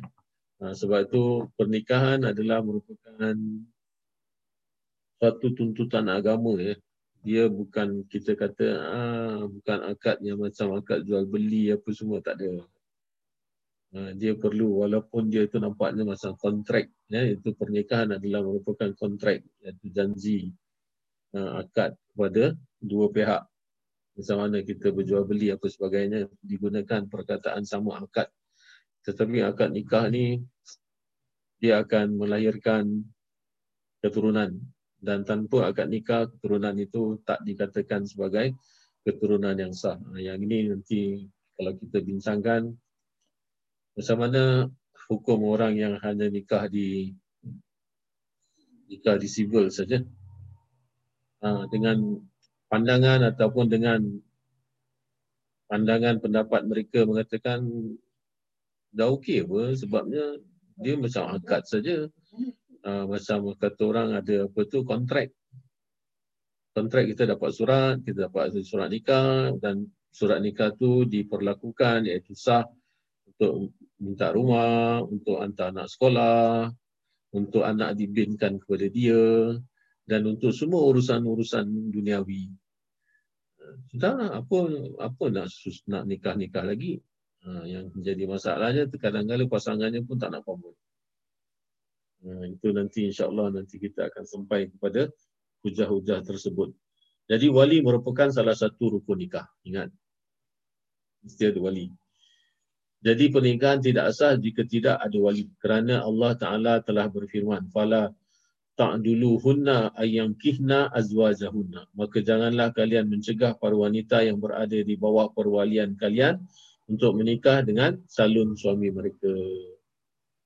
Jadi yang dikatakan wali itu adalah wali kata orang yang dekat dengan calon pengantin adalah bapaknya lah. Bapak wanita. Bukan bapak lelaki, bapak perempuan. Jadi bapa perempuan itu adalah bertindak sebagai wali nikah. Wali itu sendiri adalah maknanya pemelihara. Iaitu pemberi perlindungan kepada anak apa tu uh, anak perempuannya tadi itu. Jadi kalau misal kata dia nak menikahkan anaknya, sebenarnya kadi hanyalah sebagai satu proses admin eh, pentadbiran.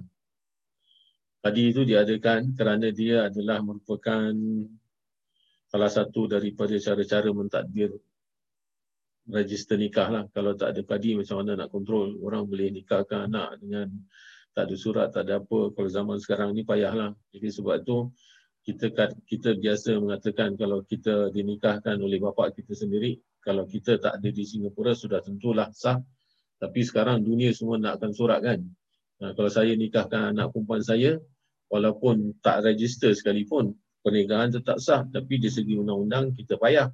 Sebabnya nanti, eh, bila yang kau nikah, mana ada register, mana ada bukti, tak ada surat nikah, tak ada apa, nanti become a problem. Jadi sebab tu kena register, kena ikut apa yang telah dikerjakan oleh pihak Mahkamah Syariah Singapura. Jadi itu semua kena patuhlah kerana untuk memudahkan kehidupan. Kalau tidak, kita cari pasal saja. Bila yang kita nak hidup tenang, kita nak menentang pula ha, peraturan daripada pentadbiran itu yang akan membuat kita jadi susah. Jadi wali merupakan salah satu daripada nikah punya rukun. Jadi ayat ini turun kepada Nabi Muhammad sallallahu alaihi wasallam berhubungan dengan Ma'qil bin Yasar. Ma'qil bin Yasar ni dia ada adik perempuan kalau tak silap saya, saudara perempuan. Kemudian tu dia bercerai dengan dia dia kahwin kemudian tu bercerai. Bila dah bercerai, perempuan masih suka dengan lelaki, lelaki pun masih suka dengan perempuan. Ha, tapi si abang ni tak suka. Dia kata sudah dia dah ceraikan kau buat apa kau nak kahwin dengan dia lagi. Dia tak nak jadi wali. Dia tak nak nikahkan adik dia. Jadi kalau tak ada bapa, adik abang ataupun adik laki-laki boleh jadi wali kepada saudara perempuan dia. Tak kira kakak ataupun adik. Jadi apabila Rasulullah dapat tahu hal ini, jadi dia panggil Ma'akil bin Yasar, suruh nikahkan suruh nikahkan adiknya. Itulah ayat ni turun. Ha, jadi sebab itu, apabila orang nak kahwin, jangan larang. Kerana kahwin adalah memudahkan kerja-kerja hukum. Iaitu, orang kahwin ini kan, dia akan memberi kesusahan kepada syaitan. Sebab pernikahan adalah sah daripada segi undang-undang syariah. Iaitu undang-undang Islam. Jadi apabila kita berhubungan iaitu kita sebagai hidup suami isteri sangat tak disukai oleh syaitan. Kerana syaitan disuka kita buat dosa. Nah, jadi kalau kau tak kahwin, kau bersekedudukan, kau enjoy, umpamanya jalan sana, jalan sini, tidur dengan lelaki sana, tidur dengan lelaki sini. jadi dia suka. Jadi apabila orang nak nikah, dia duka. Sebabnya dia tak dapat lagi nak beri dosa kepada orang. Jadi sebab tu terkadang-kadang apabila ada keinginan anak kita sama ada dia ibu tunggal, janda ataupun dia sudah sampai hadnya untuk kahwin, carikan jodoh. Kalau dapat, dia kahwinkan. Kalau tak ada, apa nak buat? Takkan kata orang apa pergi nak cari timba, kita pun ada maruah, kita pun ada harga diri. Kita serahkan kepada Allah. Kalau sudah ada jodoh, ya Alhamdulillah. Kalau tak ada, mudah-mudahan dapat memelihara diri. Itu saja kadang-kadang kita punya kita punya harapan kepada keluarga kita, kepada anak kita. Jadi sebab itu ayat ni, apabila Ma'akil bin Yasar pada waktu bersumpah tidak akan menikahkan saudara perempuannya dengan lelaki yang telah menceraikannya. Jadi abang marahlah. Si abang, kerana abang kan nak jaga nak jaga apa tu kepentingan adik. Kau dah benci dia, kau dah ceraikan dia, kau gaduh dengan dia, lepas tu sekarang kau nak balik. Sudahlah, jentan tak guna punya, mesti abang cakap macam tu kan. Tapi Rasulullah kata adik kau masih suka, adik kau boleh menerima dia. Hadis ini mengenainya disebutkan dalam kitab Sahih Bukhari. Jadi dia ada hadis yang mengatakan hal ini. Ada juga sebab daripada asbabun nuzul ayat Al-Baqarah 232 ini. Ya. Seandainya wanita boleh mengakadkan dirinya sendiri. Maknanya wanita boleh kahwinkan diri dia sendiri. Maknanya dia sendiri cari lelaki-lelaki. I declare myself to be your wife. Macam itulah maksudnya nikahkan diri dia sendiri. Maknanya tak ada wali. Kalau wali ni kan bapaknya ataupun adiknya, abang dia. Kemudian tu kalau bapak tak ada, datuk boleh. Nah, jadi nanti insyaAllah nanti peringkat-peringkat wali yang mana dikatakan uh, wali mujibir apa tu semua tu insyaAllah nanti kita akan jumpa babnya. Tapi sekarang ini dia katakan wanita hukumnya mesti nak nikah ada wali. Dia tak boleh menikahkan diri dia sendiri. Ha, macam mana tadi nak nikahkan diri dia sendiri macam itulah yang saya bagi contoh I declare myself to be your wife. Ha, then si lelaki pun terima. Tapi kalau kita yang wali yang nikahkan, wali akan kata ha, aku wali ataupun aku nikahkan kamu Uh, si fulan kepada anak aku nama siapa kemudian tu dengan mas kahwinnya berapa-berapa baru terima. Itu sebagai dia punya ijab. Kemudian itu kabul adalah daripada pihak laki-laki iaitu calon daripada suami anak perempuan kita. Ha, itu yang nikahkan adalah wali.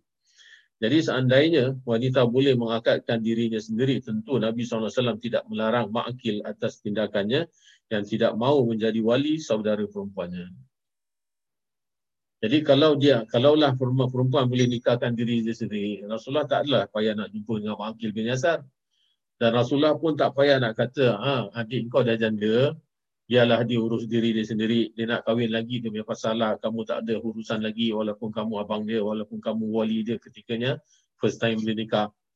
Nabi tak akan sebut macam tu. Ini adalah merupakan salah satu dalil yang mengatakan perempuan janda tak payah ada wali ada nanti kita akan jumpa permasalahan iaitu perempuan janda ni kalau nak kahwin nak pakai wali ke tidak.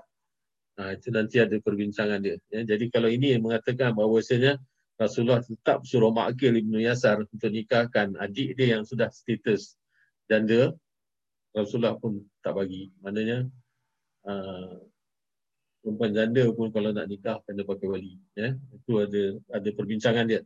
Di samping itu Nabi Muhammad SAW bersabda la nikah illa biwaliin wa syahidai adlin.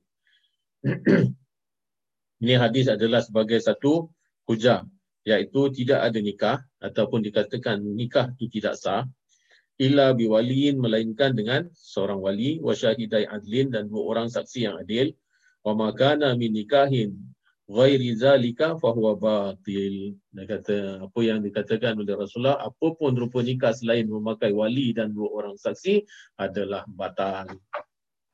Hmm. So kena pakai wali eh. Ini banyak berlaku maaf cakap uh, amah-amah Indonesia dengan apa tu bangla-bangla ni ada banyak dia banyak berlaku nikah yang macam ini eh. Dia tak ada wali, dia tak ada dia ada saksi tapi yang jadi yang jadi juru nikah dia adalah kawan dia sendiri jugalah dia, dia, dia tolak dia, dia tolak dia dan nikah ni direkodkan lepas tu di disebarkan eh berlaku. Yang ni yang dikatakan sebagai mut'ah lah. Eh, sebagai nikah sebagai nikah mut'ah iaitu nikah yang ada jangka masa tertentu uh, kerana semata-mata untuk menghalalkan persetubuhan dengan wanita. Kemudian tu nanti dah dia 2 jam, 4 jam, 5 jam, teruslah pernikahan itu. InsyaAllah nanti kalau ada masa kita terangkan sama ada nikah mut'ah tu masih boleh diamalkan, siapa yang mengamalkan daripada pandangan-pandangan kelompok yang mana yang masih mengamalkan kita ahli sunnah wal jamaah berdiri dah tak. Okay. Uh, dah tak diizinkan lagi. Hadis ini diriwayatkan Ibnu Hibban dalam kitab sahihnya dan beliau berkata tidak ada hadis sahih selain hadis ini dalam menuturkan tentang dua orang saksi. Jadi saksi perlu, wali pun perlu. Diriwayatkan dari Abu Hurairah radhiyallahu an Nabi Muhammad sallallahu alaihi wasallam bersabda, "La tuzawwijil mar'atu al-mar'ata." Orang perempuan tidak boleh menikahkan perempuan lain dan tidak boleh menikahkan dirinya sendiri. Wala tuzawwij nafsaha. Wa kunna naqulu allati tuzawwiju nafsaha hiya zaniyah. Ha, sampai hat macam tu sekali. Kerana tak sahnya tu kalau dia continue pun buat, maknanya pernikahan dia tak sah, artinya dia adalah di dalam keadaan berzina iaitu kami para sahabat pernah menyatakan perempuan yang menikahkan dirinya sendiri adalah perempuan yang berzina. Hadis ini diriwayatkan oleh Ad-Darqutni dengan isnadnya yang memakai syarat kitab sahih. Hmm. Diriwayatkan lagi dari Aisyah radhiyallahu anha, Nabi Muhammad sallallahu alaihi wasallam pernah bersabda, "Ayyumam ra'atin nakahat bi ghairi izni waliha fanikahuha batilun. Siapapun orang perempuan, mana-mana pun orang perempuan yang telah menikah di ghairi izni tanpa izin waliha walinya fanikahuha maka nikahnya ini ha rujuk kepada pernikahan. Rujuk kepada imra'atin ya pernikahan perempuan itu. Panikahuha batilun. Maka nikahnya wanita itu imra'ah. Uh, jadi batal ini Rasulullah SAW menyabdakan perkataan ini tiga kali. Salah marat tiga kali Nabi sebut. Maknanya ini benda penting. Kena ambil peringatan. Jangan suka-suka perempuan. Nak nikah-nikahkan diri dia sendiri. Ha. Hadis ini diriwayatkan oleh Abu Daud, Ibnu Majah dan At-Tirmizi. At-Tirmizi mengatakan bahawa hadis ini adalah hadis hasan. Juga diriwayatkan oleh Ibnu Hibban dan Al-Hakim yang berkata hadis ini sahih dengan syarat Bukhari dan Muslim. Ibnu Ma'in berkata hadis ini adalah hadis paling sahih dalam bab nikah. Perkataan pengarang laki-laki mengecuali orang perempuan. Kerana apa? orang perempuan tak boleh jadi wali, mak tak boleh jadi wali. Yang boleh jadi wali adalah laki-laki, iaitu bapa. Sebab itu dalam ayat tadi, dalam apa tu ungkapan tadi, dia punya uh, dia punya matan daripada Syekh Abu Suja, dia kata illa bi waliin zakarin, uh, iaitu wali daripada laki-laki. Tentunya lah, yang laki-laki itu adalah bapa kepada wanita mengecualikan orang perempuan dan banci. Jadi perkataan seorang perempuan dalam pernikahan sebagai ijab dan kabul tidak sah. Perempuan tidak boleh menikahkan dirinya sendiri dengan seizin wali maupun tanpa izin wali dan tidak boleh menikahkan perempuan lain dengan secara perwalian atau dengan perwakilan berdasarkan hadis-hadis yang sudah disebutkan di atas. Ha, jadi bagaimanapun status seorang perempuan, dia presiden kah, dia doktor ke, dia profesor ke, dia tak boleh pegang perwalian untuk menikahkan walaupun anak ada perempuan. Kemudian syarat wali dan dua saksi adalah seperti apa yang dituturkan oleh pengarang. Wallahu alam. Nanti akan ada dia punya syarat-syarat dia. Cabang permasalahan. Yunus bin Abdul A'la memberitakan bahawa Imam Syafi'i radhiyallahu an berkata kalau dalam rombongan terdapat seorang perempuan yang tidak ada wali di dalam perjalanan perjalanan jauh iaitu mereka jalan berbatu-batu berkilometer kemudian tu nak kahwin pula dalam dalam rombongan itu dalam perjalanan kafilah tu ini bukan bukan orang sekarang lah ni. Maknanya orang dulu dalam perjalanan kafilah tu kan berbulan-bulan dari satu tempat ke satu tempat. Kemudian tu terdapat seorang perempuan yang tak ada wali tapi dia nak kahwin. Lalu perempuan itu menguasakan urusan nikahnya kepada seorang lelaki supaya menikahkannya. Maka sah nikahnya. Ini dibaratkan beri kuasa kepada seorang lelaki dan orang lelaki itu pun ada syarat-syarat tertentunya lah untuk melayakkan dia mendapat perwakilan daripada wanita yang nak nikah tadi. Kerana yang demikian termasuk golongan tahkim iaitu memberi kuasa untuk memutuskan. Iaitu kita sebut sekarang sebagai wali hakim lah. Ah, sedangkan muhakam orang yang diberikan kuasa menempati kedudukan hakim. Iaitu seolah-olah macam dia itu adalah berkedudukan seperti wali hakim lah. Kerana dia diberikan mandat ataupun diberikan perwakilan daripada wanita yang nak nikah ni. Kalau kita kata kenapa emergency sangat? Kerana untuk mengelakkan perzinahan. Kerana apabila nafsu sudah bergejolak kadang-kadang mereka tak sempat untuk menanti, menantikan satu keadaan yang sah. Jadi sebab itu nikah adalah urgency kerana untuk mengelakkan perzinahan. Kalau yang orang yang sudah mau kahwin lah, tapi kalau orang yang dapat memelihara diri dia, dapat kontrol hawa nafsu dia, benda tu tak wujud lah. Tandanya kerana kahwin tu bukan satu perkara wajib yang dikerjakan. Tetapi dia bergantung dengan hukum-hukum yang lima. Dia boleh jadi wajib kerana keadaan terdesak dia untuk ada isteri. Kerana untuk dia melampiaskan dia punya hawa nafsu yang tidak kata orang terbendung kerana sudah sampai masanya untuk dia mendirikan rumah tangga ataupun punya isteri. Jadi itu yang dikatakan kewajipan. Maknanya dia wajib kahwin. Kalau dia ada kemampuan, macam itu sudah di sudah kita bincangkan eh pada pada tajuk-tajuk yang sebelumnya. Imam Nawawi berkata Al-Mawardi menetapkan berkenaan dengan perempuan yang berada di suatu tempat yang tidak ada walinya dan tidak ada hakimnya ada tiga wajah. Umpamanya dia uh, tersadai di sebuah pulau. Misal kata kapal terbang ya, jatuh, aksiden kapal terbang jatuh. Ini bukan kapal terbang yang Kamal bawa punya lah. Ya. Ha, ini kapal terbang lain, jatuh aksiden, kemudian tu jatuh dalam laut. Semua orang mati, tinggal dua je yang hidup lelaki perempuan. Dia pun berenang-berenang sampai sebuah pulau.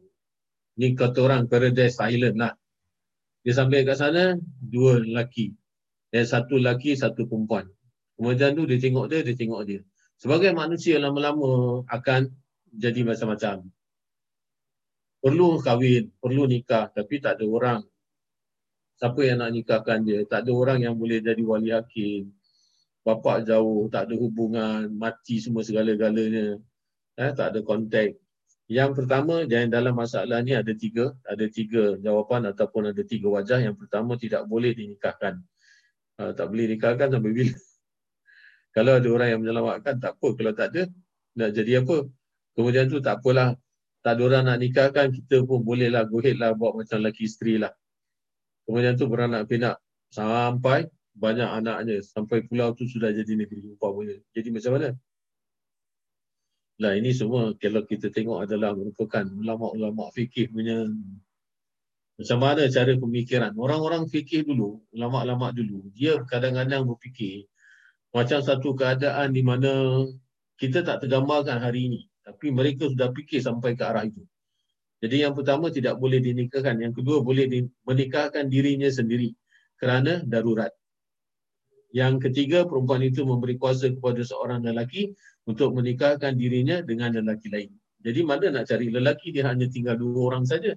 Ha, jadi dalam masalah ini, ha, yang ini yang dikatakan sebagai darurat. Maknanya masa itulah perempuan itu boleh menikah tanpa wali.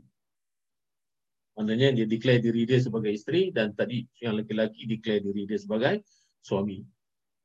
Tak ada saksi, Allah jadi saksi ya itu yang diibaratkan iaitu yang yang, kedua tu lebih kata orang uh, lebih bersesuaian dengan keadaan di mana dia tersadar itu Asy-Syashi memberitakan bahawa pengarang kitab Al-Muhazzab Abu Ishaq Ash-Shirazi dalam hubungannya dengan masalah ini mengatakan perempuan itu hendaklah menjadikan hakim orang yang pintar lagi berkebolehan dalam ijtihad. Lepas itu syarat-syaratnya orang yang nak diwakilkan sebagai uh, wali hakim ni kerana dah tak ada orang lagi ya dia jauh daripada tam, daripada apa tu daripada pertempatan manusia jadi syaratnya orang yang boleh diserahkan menjadi wali hakim kepada untuk menikahkan perempuan tu adalah dengan mensyaratkan dia itu pintar di dalam mempunyai kebolehan berijtihad maknanya dia ada ilmu-ilmu agama apa yang dituturkan oleh pengarang kitab Al-Muhazzab dalam masalah tahkim itu memang benar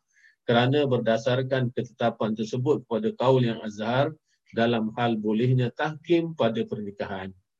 Jadi maknanya dia mesti ada knowledge tentang nikah, tentang agama.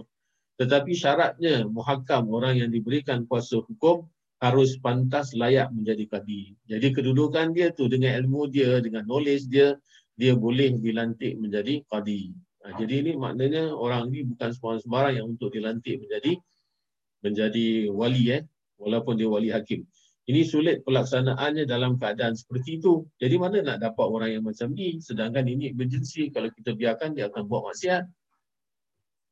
Nah, jadi ada certain part yang dikatakan sebagai darurat sebagai seorang wanita kerana tak ada orang yang akan menikahkan dia. Yang kupilih adalah sahnya nikah. Jadi pengarang kitab ini sendiri kata dia pilih sah nikah dengan perempuan itu sendiri memberi kuasa kepada seorang yang adil, lurus. Ha, jadi jika perempuan itu memberi kuasa kepada seorang yang adil, lurus meskipun bukan mujtahid. Tapi kalau kita tengok orang tu orang saleh, walaupun dia tak knowledgeable, walaupun tentang perkara-perkara agama dia tak tahu, ha, tapi dalam dalam sekelompok tu dialah orang yang paling bagus. Jadi kita yang perempuan tadi yang nak menikah mewakilkan pernikahan itu kepada dia. Maknanya dia dilantik oleh wanita yang yang nak nikah ni sebagai wali hakim. Sudah cukup kata pengarang kitab ini. Siapa pengarang kitab ini? Iaitu Imam Taqiyuddin Abu Bakar bin Muhammad Al-Husain. Jadi dia kata itu, tak payah susah-susah. Tak payah nak cari orang yang boleh jadi qadi. Tak payah nak cari orang yang boleh jadi hakim. Kerana nak cari macam itu sangat susah. Mana nak dapat? dalam satu kelompok kecil macam itu, kita cukup pilih yang jujur. Pilih orang yang lurus dalam tindak tanduk dia. Sampai time sembahyang, dia sembahyang. tunjuk warak dia, ada warak dia, ada dia punya kesalehan dia, tak suka bercakap hal orang, tak suka mengumpat, tak suka apa. Arti kata dia adalah orang baik yang kalau dia dilantik pun dia akan akan apa itu dapat melaksanakan tugas itu.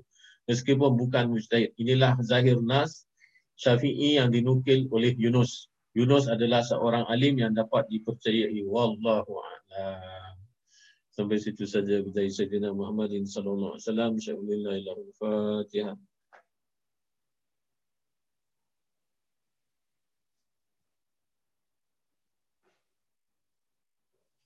اللهم صل على سيدنا محمد صلاة تنجينا بها من الأهوال والآفات وتقضي لنا بها من جميع الحجات وتطهرنا بها من جميع السيئات وترفعنا بها عندك على الدرجات وتبلغنا بها أصل غايات من الخيرات في الحياة وبعد الممات وعلى آله وصحبه وسلم تسليما كثيرا.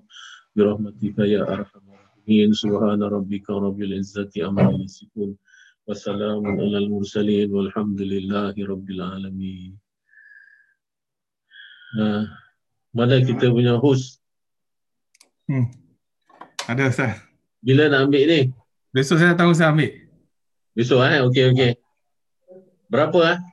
Saya tak tahu Ustaz agak ni dalam 6 6 7 Eh, nak ambil lebih pun tak apa. Nak ambil lebih pun tak apa ada. Ada banyak kopi. Jadi siapa-siapa yang nak lebih boleh minta saya. Boleh datang sini pun ambil. Eh? Tak uh. semestinya satu satu family satu je lah, tak ada. Kalau dia nak ambilkan untuk isterinya pun boleh, tak masalah. Kalau nak ambilkan anaknya ke, menantunya. Ha, kalau ada free-free time, duduk dalam rumah, buat rati. Jadi sekurang-kurangnya semua orang ada buku kan, boleh rujuk. Itu tujuan kita lah. Ha, bukan kata nak apa-apa, cuma nak sebarkan sharing je. Ustaz, eh? saya tiga naskah Ustaz kalau Mahdi ambil besok tolong sampaikan kepada Mahdi untuk saya tiga naskah. Tiga eh? Boleh, Dan boleh. InsyaAllah. Untuk saya tiga lah. Kalau Mahdi datang ha. besok ke rumah Ustaz, sampaikan ha. kepada dia untuk, untuk sampaikan kepada saya tiga, tiga naskah. Saya Mahdi tolong eh. Mahdi, saya juga. Ha. Saya ha, nak tiga boleh, naskah. Boleh, boleh. Boleh, InsyaAllah nanti saya kasih tiga eh. Ya, tiga insyaAllah. Boleh, boleh. Ha, macam Kamal, kalau nak lebih pun boleh. Macam Haji Noh, Uh, Zino pun kalau nak ambil untuk menantu ke, untuk siapa ke, untuk pesan ke. Uh. Assalamualaikum. Ya, yang paling senang siapa nak lebih datang tempat saya pun okey, tak masalah. Hmm. Telefon dengan telefon saya, saya selalu ada rumah lah. Melainkan kalau ada ada benda-benda saya kena attend lah. Eh? Boleh? Boleh. Boleh, boleh. Boleh. boleh. Okey, saya berundur diri dulu. Nanti kalau semua orang dah dapat kitab, baru kita akan go through eh. Boleh, boleh. boleh okay. Assalamualaikum warahmatullahi wabarakatuh. Waalaikumsalam warahmatullahi wabarakatuh. Terima kasih Ustaz. Ma. Terima kasih Ustaz. Assalamualaikum. Assalamualaikum.